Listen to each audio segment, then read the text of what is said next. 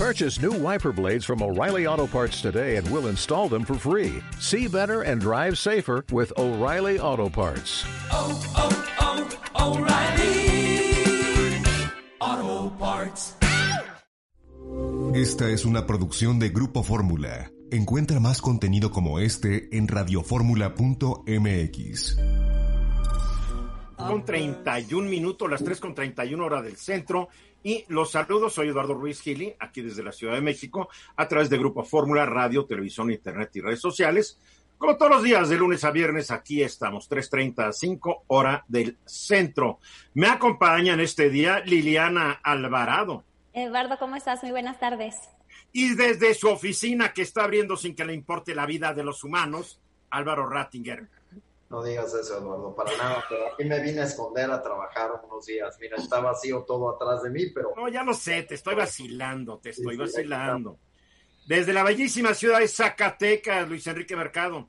¿Qué tal? Los saludo con mucho gusto acá desde unas Zacatecas que ayer empezó a llover y donde hay profunda tristeza por el fallecimiento de Manuel Felgueres, ese gran pintor. Un gran artista, pintor, escultor, qué redondo sí, era Felgueres, ¿eh? La sí. verdad. Y desde Mazatlán, Sinaloa, cuidando sus negocios ahí para que no pase nada. Ojalá. Hugo Páez. Pero ahora sede del el equipo Los Monarcas de fútbol. Aquí no hay tanto fútbol, pero ya tenemos equipo de primera división. ¿Pero quién lo verá a ver? Ustedes son beisboleros. Pues ahora va a haber equipo de fútbol. Ya hicieron un estadio y va a haber equipo de fútbol. Los Monarcas, que, eran, que son de, de, de, del Grupo Azteca. Es de Grupo Azteca, muy bien. Está bien, qué bueno. Ya te iremos a ver jugar. Muy bien. Bien, a ver, yo ya escribí en mi columna que se publica, entre otros, en Imagen de Zacatecas. Escribí sobre cómo los políticos cuando están en la oposición son una cosa y cuando llegan al poder son otra cosa. De esto no se salva ningún político vivo, muerto, ni del siglo X antes de Cristo, ni del siglo XX después. Porque una cosa es estar en la oposición y criticar a los que están en el poder y decirles que todo está mal y después proponer que ellos podrían hacer todo, aunque suene lo más descabellado y idiota del mundo, para corregir los problemas. Y lo vemos. ¿Se acuerdan cuando Trump, cuando le dijeron que la tasa de desempleo era como del 5%, dijo que no era cierto, que había datos que decían que era del 24 y podía llegar hasta el 46%? Estaba cuestionando los datos que proporciona la oficina del Congreso que estudia todo el que mide que mide todos estos asuntos laborales que son los mismos datos que después como presidenta ha estado presume y presume para decir vean qué bien va el trabajo y los empleos en Estados Unidos. Si ¿Sí se acuerdan, ¿no? O sea, es camaleónico, camaleónico el cargo, el cambio. Y lo mismo vimos hoy en la mañana. El presidente Andrés Manuel López Obrador, con todo derecho, durante décadas estuvo buscando la presidencia de la República. ¿Por qué digo décadas? Porque desde que llegó al gobierno de la Ciudad de México como jefe del Departamento del Distrito Federal, él buscaba la presidencia. No nos hagamos tontos. Tanto que en 2006 fue su primera candidatura, en 2012 la segunda y en 2018 su exitosa tercera candidatura. ¿Y qué tiene de malo? Él estaba buscando el poder y puedo apostar que dentro de sus planes para obtenerlo, movilizó personas, movilizó grupos, movilizó periodistas, movilizó columnistas. Digo, porque así es la política. Ah, pero eso era cuando él era de oposición. Porque hoy lo que vimos en la mañana, la verdad es de vergüenza. Porque hoy vimos en la mañana al director de comunicación social de la Presidencia de la República, Jesús Ramírez, leer un documento que le mandaron, que nunca dijo de dónde, ni quién, ni nada, para, para que se llama, eh, pues, Rescatemos a México. Es un documento, tal como lo dijo, es un documento confidencial. Ya no es tan confidencial, porque aquí lo estamos platicando. Se llama Rescatemos a México y el proyecto es Bloque Opositor Amplio la BOA va por López Obrador. Um, y es un resumen ejecutivo. Y según esto, que lo quieren manejar como un complot, casi como un golpe de Estado, el objetivo es promover el desplazamiento de Morena a la mayoría de la Cámara de Diputados en 2021, revocar el mandato presidencial en 2022 y ganar la mayor cantidad de gubernaturas de las 15 que estarán en competencia el año que entra. A ver, ¿qué es lo que dicen? Pues ellos dicen, vamos a, pues vamos a potenciar las debilidades y limitaciones de Morena como partido en el gobierno, ah, vamos a integrar un bloque opositor amplio, BOA, ah, donde participen PAN, PRI, PRD, Movimiento Ciudadano, partidos emergentes como México Libre, gobernadores, alcaldes de las principales ciudades, grupos empresariales locales, medios de comunicación, comunicadores afines, redes sociales orgánicas y organizaciones civiles. Dan un plan de acción que es pues juntarse estos partidos, mediante encuestas determinar las fortalezas y posibilidades de triunfo de cada partido, lanzar candidatos idóneos. A ver, nada, nada que tenga que asustar a nadie. Sin embargo, hoy se presentó como casi un documento satánico, donde aquí están estos malos mexicanos que están en contra de la 4T. Porque si algo me preocupa mucho del más reciente discurso de López Obrador es que si estás o no estás con la 4T. Si estás con la 4T, bien. Si no estás con la 4T, casi eres un traidor a la patria y estás totalmente en contra de los objetivos que persigue su gobierno, lo cual es falso, porque se puede estar de acuerdo con muchas cosas del actual gobierno y en contra de otras. El problema es que López Obrador está empezando a utilizar un discurso que se usó en el siglo XIX y que tuvo consecuencias fatales para nuestra patria. Ese pleito entre conservadores y liberales del siglo XIX, que cada quien por defender su posición y no aceptar puntos de coincidencias y no aceptar un diálogo, ¿qué pasó? Nos costó más de la mitad del territorio nacional, dos intervenciones extranjeras, una guerra civil sangrientísima que fue la guerra de los tres años, y todo acabó con un dictador que duró 30 años. O sea, esta actitud del presidente sí me preocupa mucho porque es, es, resucitar un, un, un, discurso que debería estar superado para estas épocas. Hoy él citó a Melchor Ocampo, que era lo que decía un liberal puro, porque no hay que olvidar que en el siglo XIX había dos tipos de liberales, los moderados y los puros. Los puros decían que los cambios se tenían que hacer a sangre y a espada y de inmediato. Y los moderados creían que se podían hacer cambios graduales. Para los liberales, los moderados eran unos conservadores disfrazados. Así el punto, ¿eh? Entonces, lo que dijo Ocampo, los liberales moderados no son más que conservadores más despiertos. Újale. Entonces sí me da miedo que el presidente nos esté polarizando. Este país debería estar más unido que nunca y no dividido. Yo creo que el presidente debe estar buscando que los mexicanos veamos en qué coincidimos con él y trabajar en eso. Y en lo que no estamos de acuerdo, pues una oposición leal, una oposición inteligente, una oposición legal, porque nada en el supuesto documento de estos opositores que se va a conocer hoy llama a algo ilegal. No es ni complot ni nada. En caso de que sea cierto, que lo dudo, es un documento que dice cómo le ganamos a López Obrador y en las próximas elecciones. Así de fácil. Eduardo, pero la verdad es que el presidente desde hace mucho tiempo se ha dedicado eh, en su discurso a dividir a los mexicanos. Y otra cosa, pues ya han Pero nada como las últimas dos semanas, Liliana. Es que cada vez va peor, tienes razón, cada vez va peor. Y, y, y también han salido ya muchas personas a deslindarse de este ya famoso BOA, Eduardo. Pero mira, eh, si es cierto o si no es cierto, si se está formando un frente opositor, ¿qué de malo tiene? ¿Qué no es legítimo? Perdóname, en 1982, si no me falla, en el 88, si no me falla la memoria, se creó un Frente Democrático Nacional, que era la unión de todos los partidos de izquierda para ganarle al PRI y ganarle al PAN. Tuvieron sus documentos, tuvieron sus periodistas, sus columnistas, sus documentos secretos, me imagino. Nada nuevo. Como si el gobierno en torno no supiera cómo opera la oposición. Por eso te digo que los gobernantes cuando eran oposición son una cosa y cuando llegan al gobierno son otra. Y se les olvida. Así de fácil. Luis Enrique. Fíjate, Eduardo, que vi el documento y lo único, y lo único valioso es que el nombre, el nombre es muy bonito. Boa. Le pones la canción de la boa, se vuelve boa.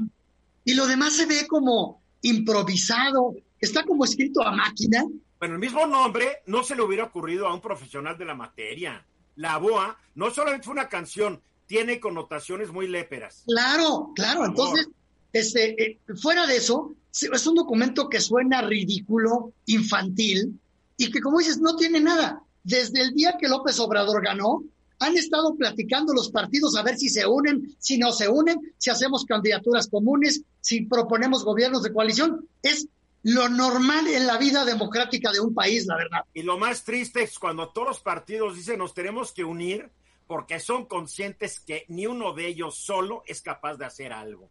Qué pero triste, ¿eh?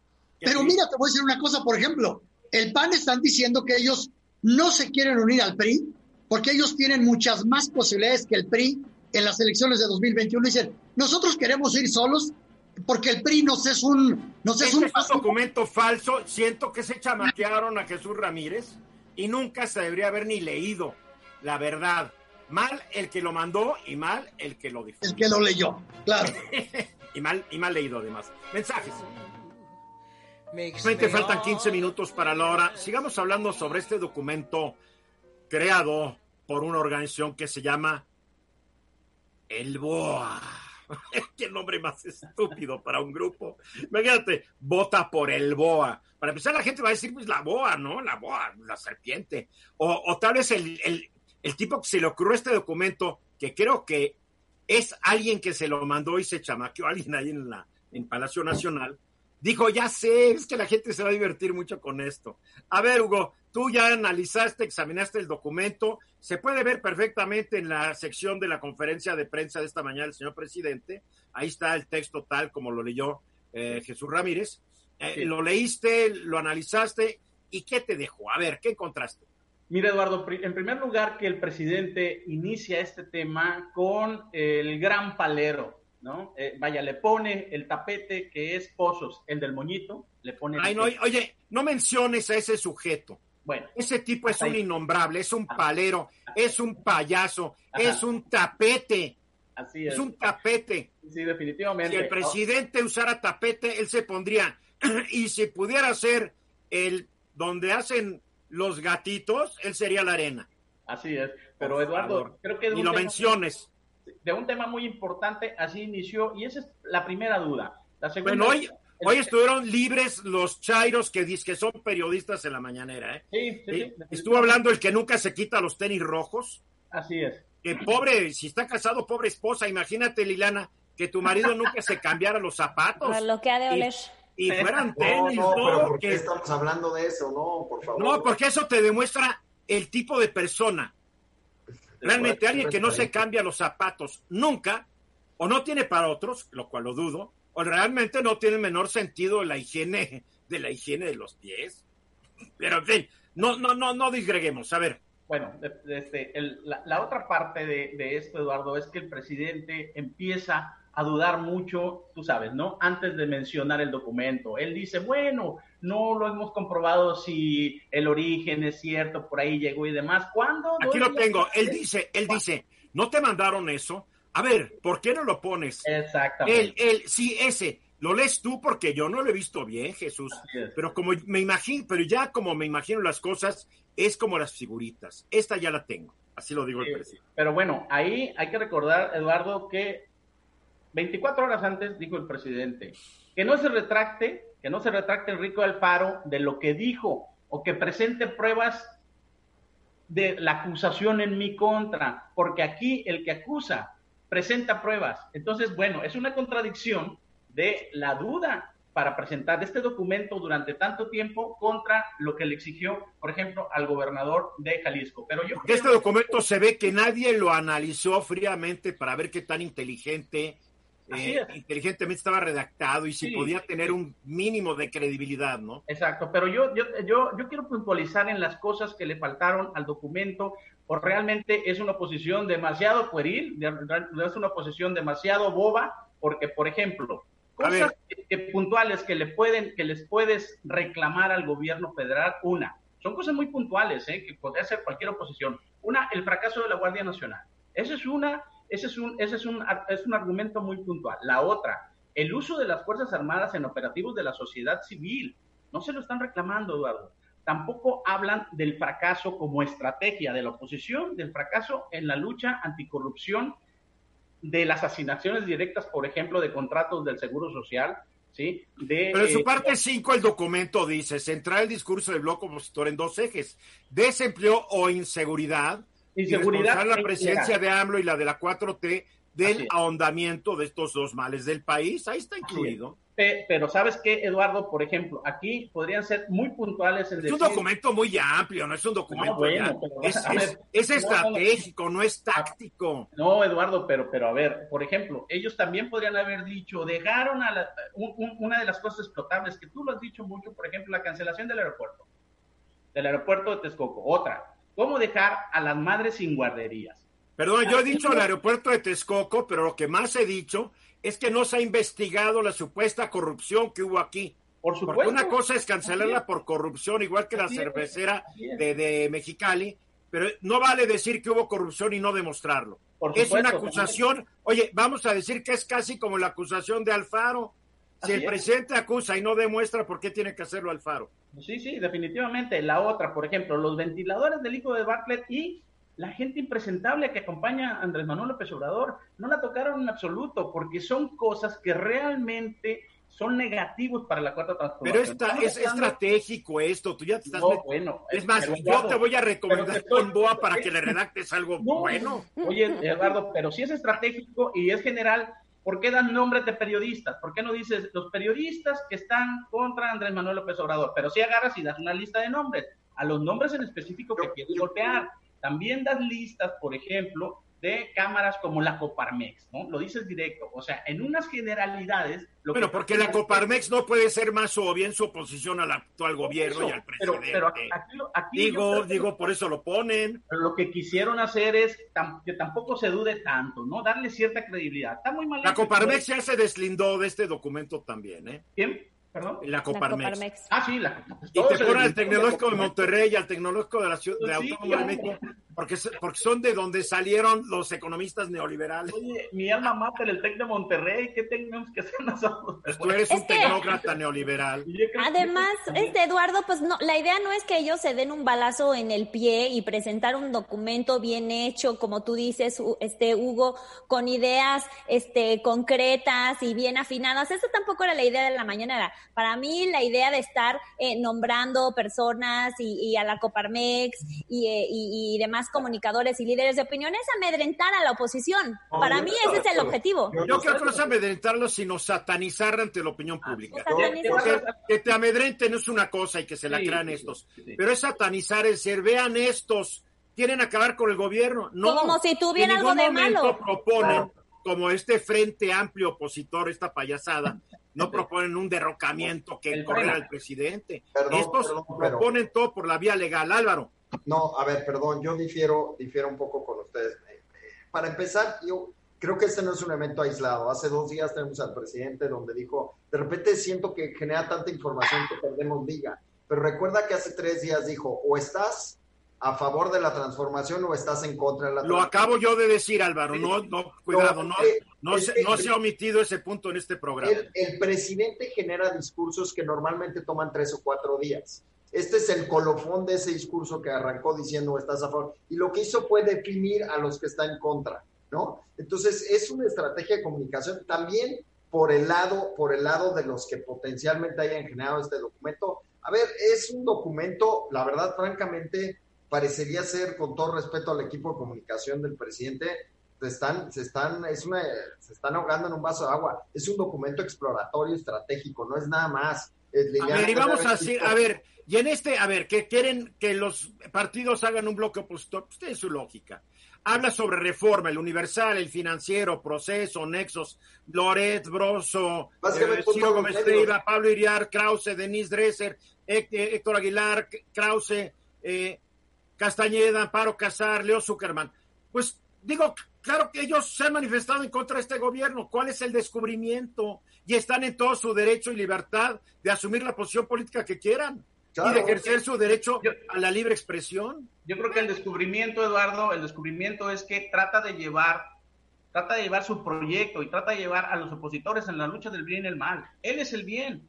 Y Pero todos son, pero, son pero- son los populistas, lo mismo hace Claro, Bolsonaro, lo mismo hace el señor Trump, Ve a Trump, ahora está diciendo 99% los policías son buenos, los manifestantes no son los buenos. O sea, ese es el discurso de los populistas. Por Me supuesto. extraña, me extraña, Hugo, que te estás No, dando no, cuenta no, de eso. contrario, yo lo estoy Eduardo. pero Ah, él, manos, por favor, pero él, a ver, Eduardo, pero yo, perdón. Sí, ¿me vas, acaba, Hugo. Ah, ah, te, te comentaba que yo creo que él lo está aterrizando a niveles más abajo, Eduardo, porque nosotros lo estamos analizando a un nivel mayor. Él quiere que permee en niveles, en todos los niveles de la sociedad. Por Pues eso claro. lo hace tan burdo. Por Claro, eso, no por eso no es burdo. Eso se llama política inteligente. Él quiere claro. llegar a las masas que son las que Claro, votan. Tu opinión o la mía tal vez le interese muy poco. Él tiene que llegar donde están los votos. Y eso es una decisión política correcta y acertada, nos guste o no. Luis es Enrique. El documento, el documento es tan malo, la verdad es que es muy mal documento, porque es.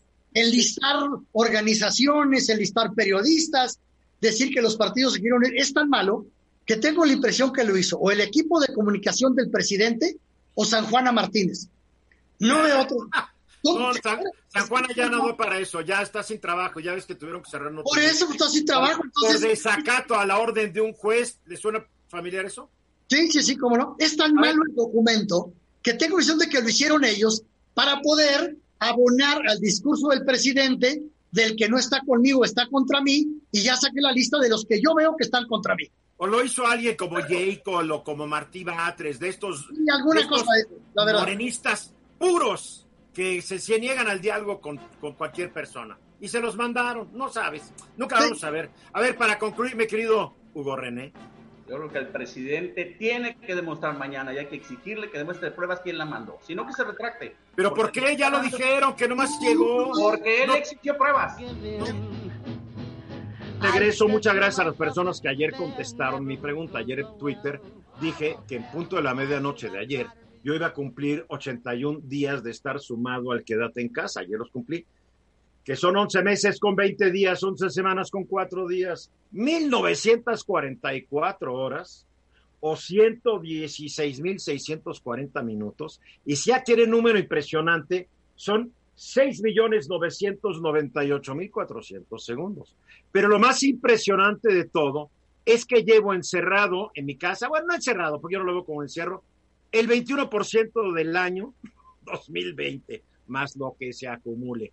Muchas gracias a las casi 60 mil personas que respondieron. Estamos, a, estamos tabulando los datos para poder dar el promedio de encierro de los seguidores de este programa y, y de mis redes sociales. Pero gracias a todos los que lo hicieron. A ver cómo, las, cómo van las finanzas nacionales, Luis Enrique, porque Pues se armó gran, gran van- discusión ayer por el crédito de los mil millones, como si fuera la gran cantidad. Ya sabes, Son 20 mil millones de pesos, no es nada, hombre. Mira, nada. Lo que, no lo que pasa es que hay, hay cifras, hay cifras que están, son cifras de la Secretaría de Hacienda y Crédito Público, pero son cifras que son verdaderamente increíbles. Por ejemplo, ¿Increíbles por lo buenas o increíbles por lo malas? no, por lo buenas. Ah, bueno, a Es que ver. mira, los ingresos, los ingresos del gobierno entre enero y abril llegaron a 1.8 billones de pesos, eh, más 1.8% del primer del, del enero-abril de 2019. O sea, hubo más ingresos enero-abril de este año que enero-abril del año pasado. Eh, y por ejemplo, sorprende eh, que el- el- la captación de IVA subió 11%. Entonces, a ver, espérate. Yo veo el desplome de la demanda y las cifras de desplome de la demanda ahí están y veo crecer el IVA. ¿Cómo, sus, cómo creció el IVA si se cayó la demanda? El ISR eh, se dejó, cayó 2.1%, que no es nada. Si el, el 80 o 90% de las empresas no han podido pagar impuestos porque no tienen dinero, entonces, este, muy sorprendente las cifras de las cifras de ingresos. Lo que sí eh, es, es evidente que se, Ahí te hablan, hey, hombre, ahí te hablan, Luis Enrique. Te habla, te habla la patrona. Es evidente que se cayó la recaudación petrolera. Son los ingresos petroleros más bajos de los últimos 17 años. No estarán aquí incluyendo lo que pagaron dos empresas muy grandotas que pagaron más de 8 mil millones de pesos en impuestos atrasados. No, ¿No porque- será también que vino el cierre fiscal en marzo y en abril respectivamente, y mucha gente pagó lo que debía. O sea, también eh, digo, vamos a ver cómo viene, eh, porque en enero, febrero, marzo, pues ah, la llevábamos mal, pero la llevábamos. Y todavía no empezaban todos los cierres ni, la la azotón empieza en abril. Yo Ahora- quiero ver cómo vienen las cuentas enero, junio. Este, abril, abril sí se nota una caída muy fuerte Claro, que se compensó muy bien con los primeros tres meses del año. O sea, los ingresos del gobierno van bien, excepto los ingresos petroleros, que es lógico que se cayeron porque se cayó la producción y se cayó el precio. También es muy interesante el gasto del gobierno. O sea, el gobierno está dispuesto a cumplir su pequeño déficit y mantienen un déficit. Fíjate, en los primeros tres, ellos decían, en los primeros cuatro meses vamos a tener un déficit de 115 mil millones de pesos. Pues lo tuvieron solamente de 73 mil millones. La mitad. La o sea, mitad. Para, para que la gente entienda lo que es el déficit, mi querido Luis Enrique. Es la diferencia entre los ingresos y los gastos del gobierno, así dicho en números generales. O sea, Dijeron, si, tú, si ganas en tu casa 100 pesos y gastas 110, tu déficit es de 10. Es de 10, exacto. Entonces, ellos dijeron, vamos a tener en los primeros cuatro meses un déficit de 115 mil millones de pesos y lo tuvieron de 73 mil 900 millones de Ni el gobierno más neoliberal tecnocrático en los últimos 40 años había logrado eso. ¿eh? Había logrado esto. Lo grave del asunto es que tener un déficit de ese tamaño tan chiquito con una caída de la economía, te dice simplemente que le están metiendo el freno y que la economía, por eso decimos tú y yo, que la economía no se va a caer ocho y medio, se va a caer arriba de 10 con ese freno que tiene. Luego, lo, lo sorprendente es que en materia de gasto, en materia de gasto, por ejemplo, diríamos, el gasto de salud debe venir galopando. Pues en el gasto de salud solamente ha gastado más la Secretaría de Salud, el Instituto Mexicano del Seguro Social y el ISTE traen subejercicios en los primeros cuatro meses del año. Y eso que hay pandemia. Bueno, Es por eso mira, es lo pero es que hay yo trato de entender esto, mira, una cosa que haya pandemia y otra cosa es que puedas salir a los mercados a comprar todos los respiradores que necesitas porque no hay, ni los cubrebocas porque no hay, porque nos ganaron para llegar a esos productos los gringos, los europeos, los chinos, etcétera, etcétera. México pues sigue comprando porque no pudo comprar al principio de la pandemia. Vamos a ver cómo viene el gasto de, de estas tres organismos de aquí a junio, julio y agosto. Sí, el otro, la otra cifra que se ve eh, muy vi, interesante Liliana, gracias. es el crecimiento de la deuda pública. O sea, ya se rompió la promesa de que no nos endeudaremos. Eh, este, este se está endeudando a mayor ritmo de lo que le hizo, por ejemplo, Felipe Calderón. En el sexenio de Calderón la deuda creció muy rápido. Bueno, pues está creciendo más rápido ahora. Creció seis puntos porcentuales del PIB. Este, porque además hay una información de Hacienda de los primeros meses donde decía no nos endeudamos, pero se les olvidó que al haber pagado más intereses por los bonos que colocaron en febrero, los intereses también son deuda. Claro, y ya lo que lo único que hicieron fue sustituir una deuda para pagar ahorita, para pagar más tardecito. Sí, Entonces, que- bueno, los, los intereses los, es como cuando compras a tar- con tarjeta de crédito, ¿no? Te cobran más, no pagas el trancazo en ese momento, pero el pago acumulado te va a salir más caro. es mayor. Eh, ellos traen un, ellos traen una, un endeudamiento aprobado para este año de 40, y- o sea, llevar la deuda pública a 45.600 millones de pesos. Y el pronóstico, el estimado a fin de año, es que la deuda va a rebasar los 50 mil millones de pesos. Eh, no es tanto realmente, hay que verlo. No es tanto, o sea, no es, no es algo exagerado. Así están las finanzas públicas sorprendentemente buenas y muy preocupante el hecho de que el déficit sea menor del que habían estimado, porque significa que le están metiendo el freno a la economía. Y más el gobierno- preocupante, más preocupante que el secretario de Hacienda digo que vamos a salir rápido de la crisis, lo cual Es no que, es. es que fíjate Sí. que yo pensaba que el secretario de Hacienda iba a convencer al presidente de tres cosas. Señor presidente, la crisis económica empezó antes del COVID. Señor presidente, va a ser muy profunda. Y tercero, vamos a salir antes. Pues no, el, el- el presidente convenció al secretario de Hacienda. Y ahora el En secretario Estados Unidos, en Estados Unidos se está calculando que para que Estados Unidos recupere los niveles que tenía antes de la crisis, van a tardar, van a tardar 10 años. Bueno, una mira, década. si a la- ver, Liliana, Si la economía Sí. mexicana cayera 8% este año y creciéramos a partir del año que entra 2% anual, pues nos tardamos to- todo, lo- todo este gobierno para recuperar el ingreso que tenemos ahora. Mínimo. Liliana.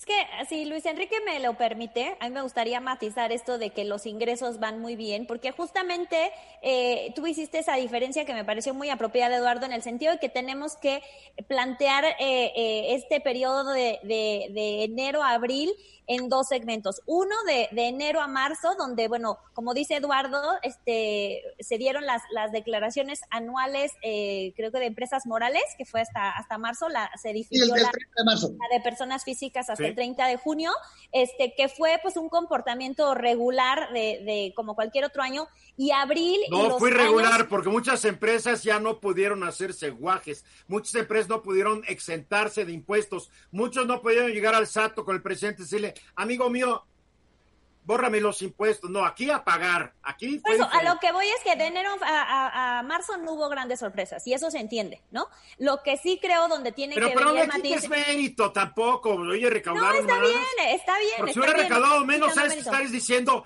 que ineptos, que esto, que aquello. No, también hay que dar crédito cuando las cosas las hacen bien. Está bien, solo si quiero sembrar un poco como la, la duda y este buen espíritu con el que amaneció Luis Enrique, porque creo que a partir de abril las cosas van a, a cambiar para mal. Bien, Álvaro, tienes 20 segundos. 20 segundos. Al final del día, el, el Banco Mundial tiene muy claro que en promedio la economía este, mundial se va a contraer 5.2%. Ya vimos reportes hoy de Chile donde se van a contraer 15%. México naturalmente va a tener que pagar la factura en el tercer y cuarto trimestre. Es una simple y sencillamente realidad.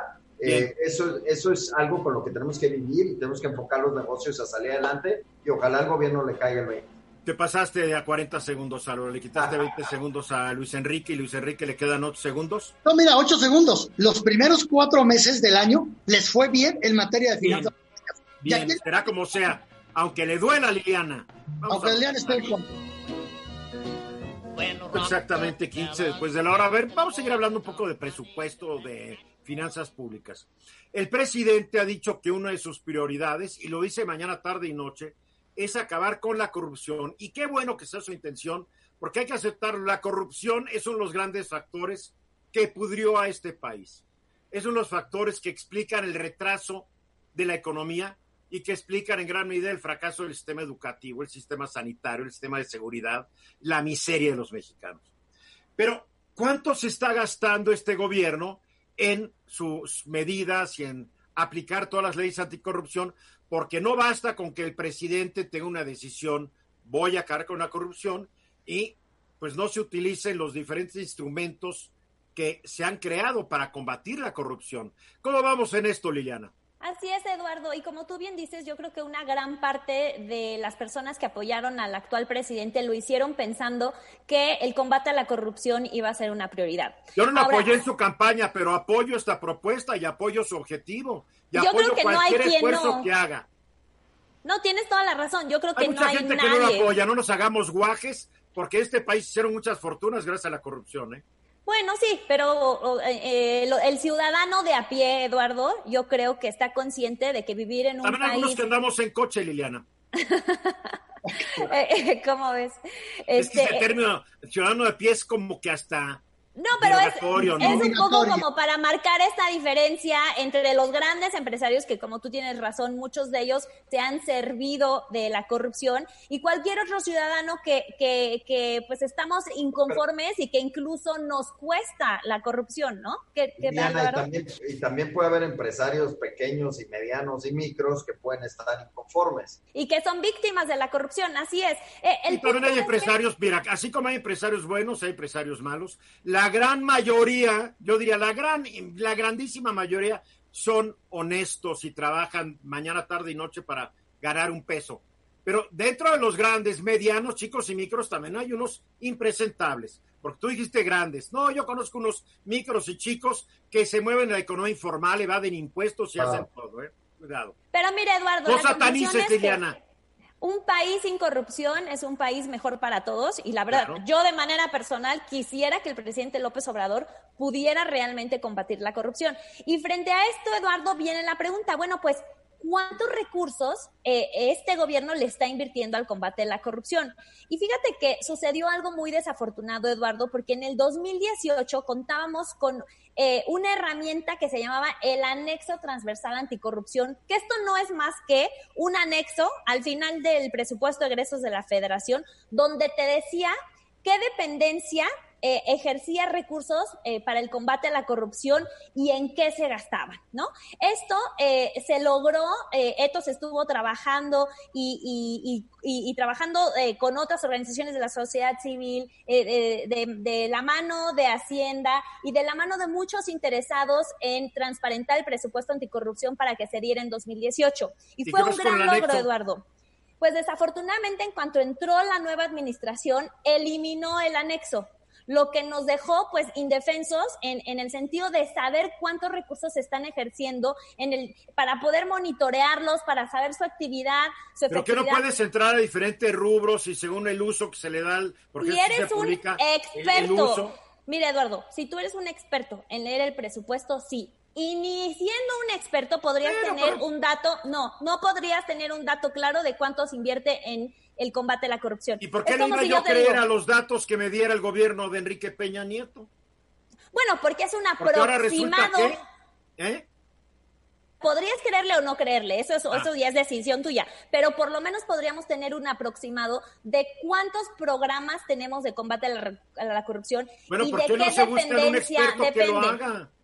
A ver, Eduardo, es que no se trata de que haya un experto. Expertos sabemos mucho y incluso eh, a partir de 2019 que se eliminó el anexo, hemos seguido trabajando para que se reinserte el anexo una vez más. Y además te voy a decir una cosa, tampoco quiero decir que ese anexo era... Eh, la máxima herramienta, tenía muchos errores en los cuales eh, sociedad civil y sobre todo Etos estaba dispuesto a trabajar. Por ejemplo, te voy a decir uno de los errores que tenía.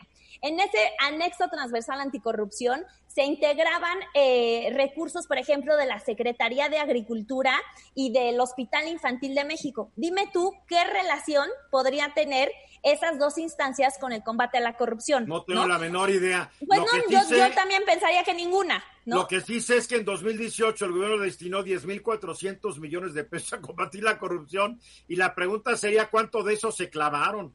No, y además, Eduardo, eso es a grosso modo, con muchas fallas. Por ejemplo, en ese cálculo se metió todo el presupuesto de la Secretaría de la Función Pública. ¿Tú podrías garantizar que el 100% del presupuesto de la Secretaría de la Función Pública está destinado al combate a la corrupción? ¿Quién era el pues, secretario de la Función Pública, el último secretario de la Función Pública que tuvo Peña? Ya no me acuerdo. Eh... ¿Nadie se acuerda? ¿Cómo pasan de esa no me acuerdo el nombre, un tipo muy raro, que, se peinaba muy raro este. Ah, no, ese era, te estás confundiendo con Virgilio. Virgilio, Virgilio estuvo ahí un rato. Pero no acabó, ¿no, Eduardo? No, no, acabó. después entró otro. Pero para lo que sirvieron, para lo que sirvió secretaría que nunca ha servido, ahora supuestamente sirve, lo cual no lo creo, porque está en manos de una mujer que es totalmente partidista y que se ha hecho guaje con muchos casos de corrupción que han sonado en este sexenio, el de la señora que, corredora que está a cargo del Instituto del Deporte, el de los ventiladores del hijo de Gabriela Guevara. Hay muchas cosas, ¿no? Pero en fin. Ahora, Eduardo, otra cosa, por ejemplo, recientemente en el mes de enero sale eh, la política nacional anticorrupción. Ya sabes, como todos los gobiernos se anuncian este tipo de programas y políticas con bombo y platillo. A ver, ¿de qué sirve que anunciemos una política nacional anticorrupción si no sabemos ni siquiera si va a haber recursos para financiar esas 40 prioridades que se incluyen en esta política? Te voy a decir una de esas 40. Te digo que de nada, de nada, si no hay pues dinero. De nada. Es, por ejemplo, desarrollar un sistema de inteligencia para prevenir detectar e investigar actos de corrupción. Ay, qué romántico suena. No, no sabemos ni cuánto cuesta, son puras prioridades yo que estoy se diciendo que eso cuesta, no te estoy contradiciendo, Liliana. Ah, ya Dios mío, claro que eso cuesta. No, no, trus, trus, trus, trus, trus, A ver, Hugo, a ver si no enojas a Liliana, ¿eh? Una de las, una de las, de las, de las cosas negativas, yo creo, y muy puntuales, que sí ayudaban en el combate a la corrupción, es la eliminación del ciudadano simulado. El ciudadano simulado que existía en todas las secretarías y que funcionaba, por ejemplo, muy bien, vamos a hablar del Instituto Mexicano del Seguro Social, donde un ciudadano llegaba y se hacía pasar como que era alguien que estaba este, solicitando servicios, demás, eh, él daba mordida, todos los procesos que podían ser pero era alguien que documentaba realmente para poder ir legalmente contra eh, toda esta burocracia. Pero tú no acabas con una corrupción institucionalizada, mi querido Hugo, con ciudadanos disfrazados. no, no, pero vaya, pero el Tendrías que reclutar a 50 millones. No, no, pero el ciudadano simulado eh, en verdad funcionaba, o sea, funcionaba. Claro, se acabó la corrupción del Seguro Social gracias al ciudadano. Sí. Bueno, bueno, bueno, digo, No, así- no, no. Es que eh, esto es una ocurrencia. Se necesita una estrategia nacional anticorrupción. Oye, Eduardo, tenemos un sistema nacional ver. anticorrupción. No se Claro, nos Luis olvide. Enrique, a ver, Álvaro, Álvaro primero, Yo Álvaro. creo que, yo creo que a, mí, a mí me gustaría, como a todos, que el presidente tuviera éxito en su propósito. Pero yo lo veo más como Probemos su éxito anticorrupción. No una, pues, una muy buena estrategia política que convenció a millones de ciudadanos de votar en favor de él, que como una acción auténtica. En este gobierno hemos visto este, eh, asignaciones de obras que no se licitan, hemos visto compras que no se licitan, Ah, sí. Nos- vi- vemos todos los días funcionarios que están reconocidos pública y privadamente como gente que se ha hecho multimillonaria trabajando en el sector público. Vemos empresarios que se le han acercado al presidente y que sabemos cómo han hecho sus negocios. Entonces, no pasa del discurso. El discurso es muy bueno, es muy bonito, él lo sabe decir muy bien, él lo sabe colocar, pero fuera de eso no hay nada. No hay Álvaro. ningún interés real en combatir la corrupción en este país. Álvaro, A ver, según Cliff Card, la, la, que es un autor que ha estudiado muchísimo la corrupción, la corrupción va a crecer en la medida en la que el beneficio y la probabilidad de que te cachen sean inversamente proporcionales. Entonces, pues en la medida en la que te puedas beneficiar y no te cachen, no va a pasar. O sea, Y hay que ser corruptos en México porque no te cachan, porque el mismo presidente que- de la República al- puede acusar a grupos de corruptos y nadie actúa contra ellos. Es que al Se llama final- impunidad. al final eh, lo que vemos es que en la medida en la que erosionas la prensa, en la medida que hay menor posibilidad de que haya libertad de expresión, en la medida en la que haya pobreza, en la medida en la que haya eh, sistemas de, muy débiles de, de propiedad, pues la corrupción va a subir y más si no hay consecuencias. Entonces, Ya hay a mí me sí. encanta que gasten millones de dólares en corrupción, pero en la medida en la que no se, arra- se ataquen las raíces del problema de la, de la corrupción, no va a ganar. En la medida en la que siga habiendo monopolios, falta de transparencia, todo eso, este, puedes hacer lo que quieras, gastarte lo que quieras. Si no va una persona a la cárcel por un tema de corrupción, no va a reducirse la corrupción. Eduardo, Y no hay, y no hay- está y no hay país pobre que no sea corrupto, ¿eh? Y se nos olvida que los países de Europa, cuando estaban llenos de pobres, estaban llenos de corrupción. Aquí yo incluyo a Suecia, Noruega, Dinamarca, que hoy son como wow, pero cuando eran países del siglo XIX y principios del XX llenos de pobres, había mucha corrupción, ¿eh? Y e incluso Eduardo, este Álvaro habla de las grandes cantidades. ¿Ustedes saben cuánto se le asignó a la eh, Fiscalía Anticorrupción en este 2020? 110 millones de pesos, que equivalen a 9 millones de pesos al mes. Eduardo, ¿para qué te alcanza eso? O sea, con razón Yo, vivimos yo- en el yo- a, país. mí, a mí me alcanzaría para mucho. me alcanzaría para A, a mí también tiene razón. Puse muy Habría de mala pagar este pregunta. armatoste donde vivo, mira, para empezar. O sea, lo que voy eh, es que no- nos damos cuenta que una cosa es el discurso y otra cosa es la realidad. Tú decías que esos 10.400 millones de pesos pues sonaban como mucho, es menos de una cuarta parte de lo que se le destina al programa de jóvenes construyendo el futuro. Eduardo, en perspectiva, no es mucho. Y no nada más se trata de que sea mucho o poco, se trata de que se ejerzan eficientemente esos recursos. Y sin tener un anexo transversal anticorrupción, no podemos dar ese primer paso. No estoy diciendo que es la maravilla paso Muy que bien. ya habíamos dado y que estamos retrocediendo. Bueno, fu- hubo un cambio de régimen y acéptalo, ¿eh? Y el López Obrador dijo que él venía a cambiar las cosas. Sí, pero para fácil. más mayor No, no, opacidad, de eso no, es lo yo que no ahora sé si tenemos. para mayor o para menor, pero el hecho es que él dijo que lo iba a cambiar y 53% de los votantes dijeron estoy de acuerdo que lo cambies, incluyendo la onda transversal que tanto extraña a Liliana Alvarado. Así que... Y además, no, perdón, no sirvió de nada, Liliana. no Perdóname. sirvió de no, nada. No de sirvió. nada. Mensajes. Y se está hablando mucho del regreso a la una nueva normalidad. A mí ese término se me hace lo más absurdo del planeta. Porque esa nueva normalidad va a durar muy poquito. Porque si algo ya tiene el mundo contemporáneo, es que es muy difícil definir qué es normalidad, porque el cambio se está dando demasiado apresuradamente. Pero en fin, así lo quisieron bautizar. Pero, ¿cómo está el regreso al trabajo? En Estados Unidos, en la mayoría de los estados donde ya regresaron se están incrementando los casos de COVID-19. O sea, no se puede regresar y esperar de que no pase nada. Están en aumento los casos en Estados Unidos. El estado que más controles puso, que es Nueva York, los casos van para abajo. Los demás casos donde se, se volvieron laxas las normas van para arriba.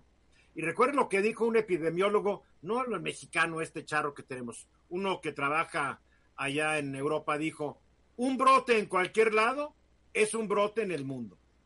No nos hagamos. Álvaro, ¿cómo, cómo, cómo está tu regreso al trabajo, por ejemplo? Pues mira, Eduardo, el, el tema del regreso al trabajo es, es interesante, especialmente porque... Aunque es absurdo el término y porque todos, muchos no hemos dejado de trabajar, así es Exacto, que hay- creo hay que es varios- hasta ofensivo el término que usas. Sí, hay, hay, varios, hay varios términos extraños. El primero que, que yo nunca he podido entender es la nueva normalidad, porque pues quiere decir que no saben de dónde sale la normal y la palabra normalidad y no han leído mucho del tema, pero no hay tal cosa. Lo que he hecho No han leído, punto. Sí, no han leído, punto. Este, el COVID al final es un potenciador, es un acelerador, eh, y estoy hablando en términos económicos y de comportamiento del consumidor. Es decir, la gente que hacía una cosa, el COVID hizo que ese consumidor lo hiciera más. Platicaba con, con algunos médicos la semana pasada y me decían, oye, ahora es que pensarías eh, que la gente te dice es que no puedo cuidar mi salud porque estoy todo el día en la oficina. Y me decían estos médicos, la gente está cuidando todavía menos la salud en casa, es decir, quien, quien hacía ejercicio está haciendo más ejercicio, quien no hace ejercicio y comía mal está comiendo peor, o por lo menos así me decía el médico. En términos de trabajo, eh, las cosas son interesantes porque ciertamente es difícil eh, hablar de cómo va a regresar eh, las personas al trabajo y pensemos un poco en el impacto que ha tenido. Por Si ejemplo, es que van a regresar.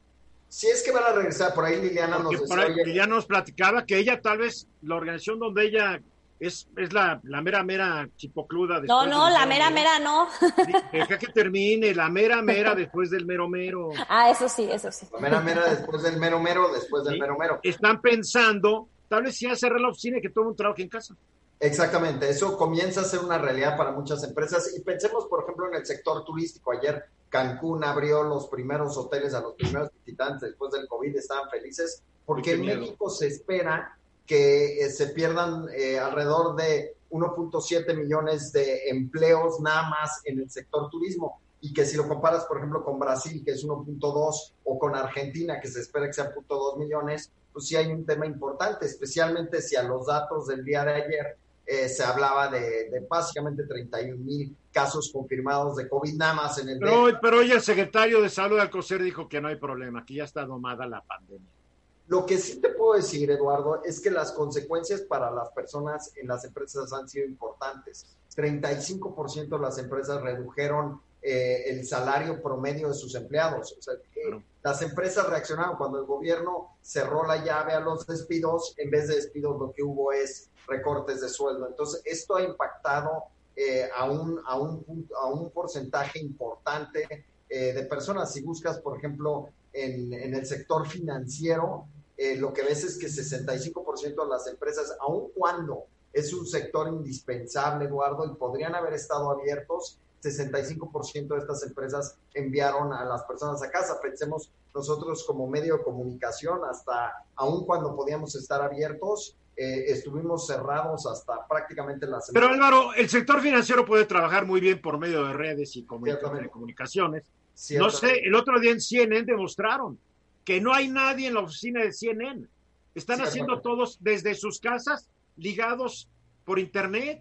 Ciertamente, ciertamente. Y lo que ves es que 98% de las empresas lo que hicieron fue tomar medidas de este tipo y lo que consideraron, fíjate, cuando nosotros salimos en esta encuesta que hicimos a 500 personas, es, es increíble porque el que te enviaran a casa de trabajar, aunque fuera un solo día de home office, que, que en realidad las empresas regresarán un modelo híbrido, cuatro días trabajando en la casa, en la oficina, uno en casa, cosas así, eh, la mayoría, lo único que se percibió como una prestación fue el home office, algo que fue obligatorio para la mayoría de las empresas, de parte de los empleados se, se percibió como un home office, eh, como una prestación, perdón. Ahora, lo importante y el dato más interesante de este estudio, Eduardo, es que 23% de los empleados dijo que en cuanto se estabilicen las cosas cambiarán de empleo, porque no les gustó cómo sus empresas manejaron las cosas. De hecho, eh, eh, ¿qué esperaban? ¿Que mejor los corrieran? Pues yo no lo sé, yo creo que es un tema, es un tema de que 20% de los empleados, 17% de los empleados considera que su empresa manejó mal el COVID. Y esto más o menos se correlaciona, y me refiero a manejó mal en el sentido de las acciones que tomó, porque no son, eh, no fueron decisiones eh, populares, ya fuera que fueran reducción de sueldos. No es popular que te bajen el sueldo, pero es menos popular que te despidan, ¿eh? Claro, por eso es que ves un O que te digan, hazle como quieras, ahí nos vemos y demanda a la empresa y la empresa, como no tiene ingresos, me declaro en quiebra y quédense con los hierros. Exactamente. Lo que sí es importante es ver eh, que de algún modo 22% de los empleados en la encuesta eh, dijeron que lo que se llevan de esto es optimismo, curiosamente, eh, y 20% gratitud. Entonces, alrededor de 42% de las personas sí están agradecidos con sus empleadores por haberlos mantenido y sí creen que la compañía va a salir adelante. De hecho, 8% de ellos declararon sentir admiración por las empresas que lo sacaron adelante. Este dato es increíble porque no vemos en el discurso, especialmente el gobierno, y, hay que decirlo, tampoco mediático, de reconocimiento a los empresarios y los empleadores, no, no necesariamente los más grandes, sino los pequeños que se la rifaron por salir adelante. Y en esta encuesta, eh, pues sí, sí lo vemos que sale ahí. Ahora, yo, Alberto, la encuesta estoy viendo que como el 50% tiene sentimientos positivos, 50% sentimientos negativos. Está dividido, está polarizado. Está polarizado, pero hay sentimientos positivos que esperarías que no. Lo que verás en la encuesta, que es un dato que a mí me encantó ver, es que los hombres han manejado mucho peor la pandemia que las mujeres. Eh, y, es interesante porque a quien se le ha cargado la, la mano es a la mujer, porque la mujer está cumpliendo muchos roles al mismo tiempo en casa el hombre mantuvo los roles históricos, pero la mujer está de mamá, está de maestra, está ayudando en la casa, está haciendo el rol de esposa, está haciendo el rol de amiga, y, yo lo platico con, con mamás, con amigas, para la mujer, por lo menos lo que nosotros vemos en los datos es que ha sido mucho más difícil. Eh, claro, curiosamente, la única cosa donde la mujer dice que le ha sido más pesado es en términos de vista cansada, fíjate, y dolores musculares. Esas son las dos cosas eh, de que la mujer se, se, quejó más. ¿Y los hombres? Los hombres, ansiedad e insomnio, Eduardo. ¿Qué tal? Sí. Qué bárbaro. sí. Eh, y, de hecho, lo, es que después de no hacer nada les da insomnio. Ay, madre. Ay, Tan rápido las elecciones. No, no, no. programa neutro de género, todo amigable. ¿Que no están oyendo todo lo que hacen las mujeres? ¿No oyeron todo lo que dijo Álvaro que hacemos las mujeres? Puede ser, ya nos dijiste flojos a todos los demás. ¿Qué te pasa? Ay, Liliana, ¿qué vamos a hacer? Aquí hay violencia familiar en ese, en ese Exactamente. En este programa. No, violencia familiar. Hay un dato que es, que es pequeño, pero que, que me gustó ver en la encuesta, que 4% de los, de los empleados encuestados recibieron ampliaciones de seguro médico para poder afrontar un potencial COVID, lo cual me parece increíble. Mira, yo sé de muchas empresas, Álvaro, que compraron un seguro COVID para sus trabajos, para sus empleados les pagaron el sueldo, lo que tú quieras, pero a todos les dieron un seguro que pues que no te saca, pero también incluye gastos funerarios, ah, pero algo es algo. Sí, definitivamente. Eh, yo creo que es algo que ha calado bien en ese sentido. O sea, no todas las, las expresiones son, son buenas, eh, pero eh, vemos algunas luces de buen comportamiento y buena relación laboral en el país y eso naturalmente es bueno porque garantiza el crecimiento de las empresas una vez acabada esta crisis. Muy bien. Eh, nos quedan 20 segundos, Luis Enrique. Bueno, mira, el regreso a la nueva normalidad llevó a Zacatecas del semáforo en naranja al semáforo rojo y ya se está diciendo que mejor no regresamos a donde estábamos. Estaban en semáforo verde hace dos semanas. Bueno, estamos en semáforo rojo ya. Gracias a una decisión desacertada de dos medicuchos que hoy tienen el control del oído del presidente. Sí. La verdad. Mensajes. Not to mention the Finns. 15 minutos para la hora murió Manuel Felgueres, el gran artista plástico zacatecano. Tú lo conociste bien, mi querido Luis Enrique. No, muy bien, a él y a su inseparable esposa Meche, que está también internada por COVID y grave. ¿eh? Así es. Murió que a los 91 años, ¿verdad? Y cumplía 92 el 12 de diciembre de este año. Bien. Y ya nos acompañan Adriana Páramo, Querido Eduardo, buenas tardes, un abrazo Y a todos. Julen Ladrón de Guevara, que tú quieres hablar sobre Felgueres, Julen. Pues es que Felgueres fue importantísimo, de hecho, toda su generación. Además, fue una persona a la que también tuve el gusto de conocer. Seguramente Zacatecas estará teniendo el mismo sentimiento que tuvo ¿Y Oaxaca. te regaló un cuadro Francisco como el que le regaló a Luis Enrique? No. No, yo nada más Ah. tenía un grabado, que lo estoy buscando como loca, pero no por tú, Luis Enrique, tendrás Ya, ya valen lo triple. Ya valen lo Cuestan triple. cuatro veces más que ayer. Así es el mercado del arte. Pero bueno, hablando de mercado del arte, justamente cuando esta generación, miren, la generación de, de él es la de generación de ruptura. ¿De qué estamos hablando?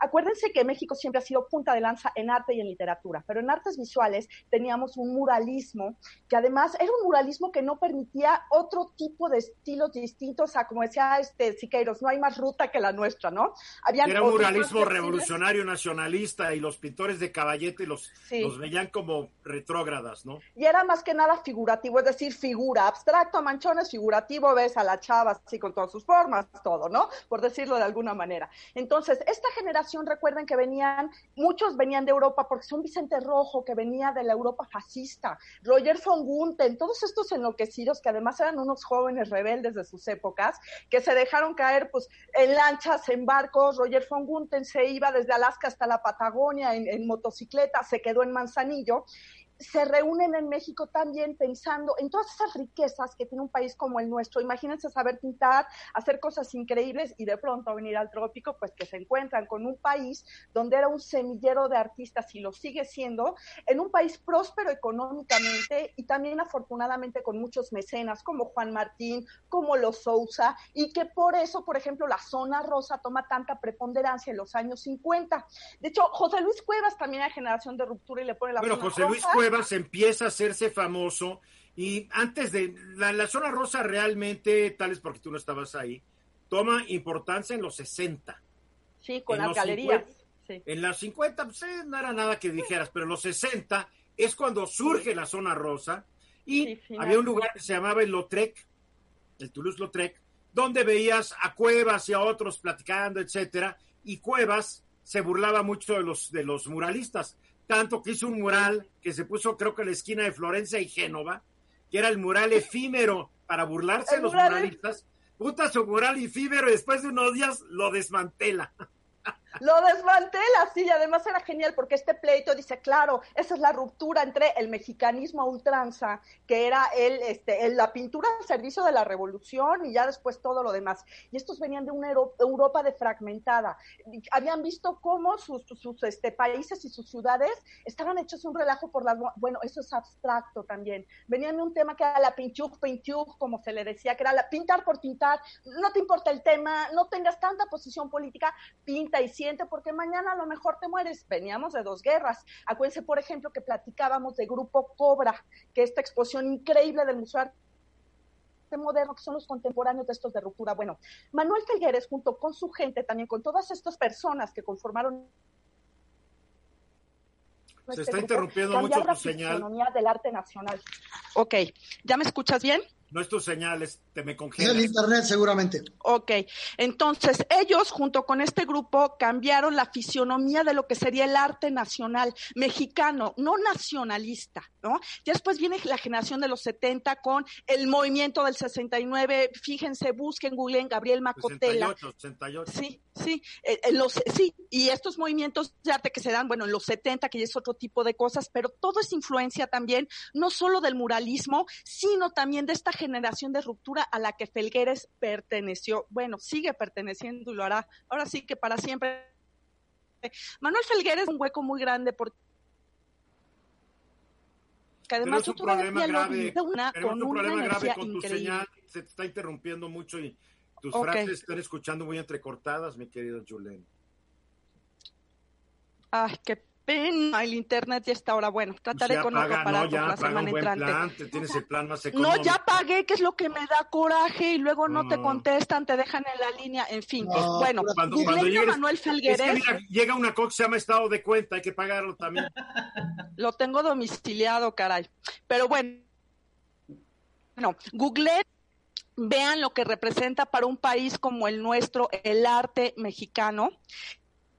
en cuanto pueda en el MUAC, que ahí deberá seguir, porque además a los 90 años Manuel Felgueres seguía haciendo piezas especialmente para muestras como esta. Bueno, tenemos cuadros ahí de dos metros por cinco, era un escultor extraordinario, era de esta generación de artistas que se metía en todo, pero que también era contestatario, pero este tipo de, de culturales que influían también en el tema político. Muy amigo de gente genial como Jorge Ibargüengoitia, que como lamentamos este, que haya muerto, porque pues los comentarios que tendría ahorita o cuando desde hace mucho tiempo que murió me hubiera encantado saber qué es lo que hubiera querido decir Jorge Ibargüengoitia. Pues ya no este lo dijo porque se murió, mi querida, Exacto, ese es el problema. Pero Felgueres y Ibargüengoitia nos van a seguir hablando a través de su obra. Miguel Ángel de Felgueres. ¿Saben qué? Les recomiendo que entren al Museo Felgueres. Hay un recorrido virtual y hay una exposición que ya se, los cuadros que ya se van a ir de Zacatecas, pero que lo pueden ver en un recorrido virtual dentro del Museo Felgueres. Verse es muy recomendado. Porque hay más Zacatecas que es una belleza. ¿no? no, hay un solo museo enorme. La mayor parte de la obra de Felgueres eh, ya está, ya estaba destinada aquí desde antes porque él fue muy ordenado. Todos los cuadros de Manuel Felgueres están etiquetados, documentados y cada cuadro tiene un destino que el pintor dijo, este cuadro va para este museo, este cuadro se puede andar en exposiciones itinerantes, este cuadro se queda aquí, o sea, un orden muy interesante. Qué vida más interesante y qué vida más exitosa. Hay que el otro museo en Zacatecas es el de Coronel. Muchas gracias, un beso enorme y pues... No, todavía no te despidas, sigue Adriana o ya no te interesa escucharla. No, claro, siempre me interesa escuchar a ah, Adriana. Bueno, yo creía que ya deseas, ya me aburrí, ya me voy.